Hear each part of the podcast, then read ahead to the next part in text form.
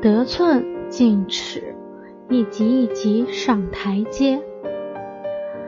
当个体先接受了一个小的要求后，为了保持形象一致，他可能接受一项更大、更不合意的要求。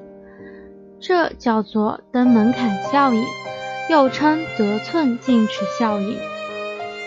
心理学家认为，一下子向别人提出一个较大要求的时候，人们一般很难接受。如果逐步提出要求，不断缩小差距，人们就容易接受。这主要是由于人们在不断满足小要求的过程当中，已经逐渐适应，意识不到逐渐提高的要求已经大大偏离了自己的初衷。登门槛效应，通俗的说，就像我们登台阶一样，我们要一走进一扇门，不可以一步飞跃，只有从脚下的台阶开始，一个台阶一个台阶的登上去，才能最终走进门里。步步为营战略。一列商队在沙漠中艰难地前行，昼行夜宿，日子过得非常的艰苦。有一天晚上，主人搭起了帐篷，在其中安静地看书。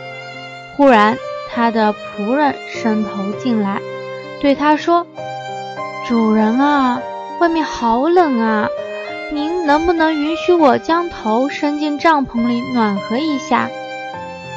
主人是很善良的，欣然同意了他的请求。过了一会儿，仆人说道：“主人啊，我的头暖和了，可是脖子还是冷得要命。您能不能允许我把上半身也伸进来呢？”主人又同意了。可是帐篷太小，主人只好把自己的桌子往外挪了挪。又过了一会儿，仆人又说：“我能不能把脚也伸进来呢？我这样一部分冷，一部分热，又倾斜着身子，实在很难受啊。”主人又同意了。可是帐篷太小，两个人实在太挤，他只好搬到了帐篷外边。得寸进尺，步步为营，就掌握了操纵别人为你办事的技巧。化整为零，让别人有头有尾的做事。有两个人做过一次有趣的调查，他们去访问一家郊外的主妇，请求他为。每位家庭主妇将一个关于交通安全的宣传标签贴在窗户上，然后在一份关于美化加州或安全驾驶的请愿书上签名。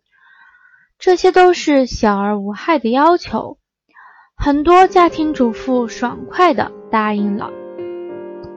两周后，他们再次拜访了那些合作的家庭主妇。要求他们在院内树立一个倡议安全驾驶的大招牌，保留两个星期。该招牌并不美观，应该说这是一个大要求。结果，答应了第一项请求的人中有百分之五十五的人接受了这项要求。他们又直接拜访了上一次没有接触过的人。这些家庭主妇只有百分之十七的人接受了该要求。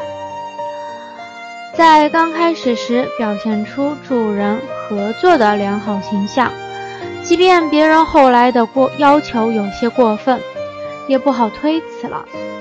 想让别人做一件事，如果直接把部分任务全部都交给他，往往会让人家产生畏难情绪。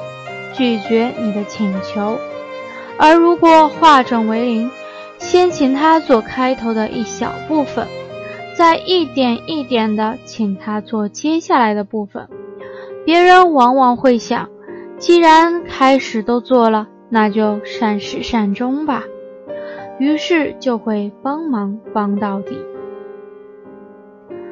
提出小要求，再提大要求。西方二手车销售商卖车的时候，往往把价格标得很低，等顾客同意出价购买时，又以种种借口加价。有关研究发现，这种方法往往可以使人接受较高的价格，而如果最初就开出这种价格，则顾客很难接受。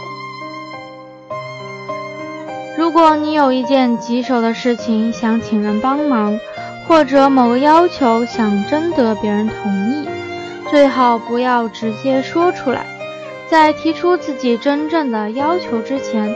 先提出一个估计人家肯定会答应的要求，待别人答应以后，再一步一步提出自己真正的要求，这样别人答应自己的要求的可能性就会大大增加。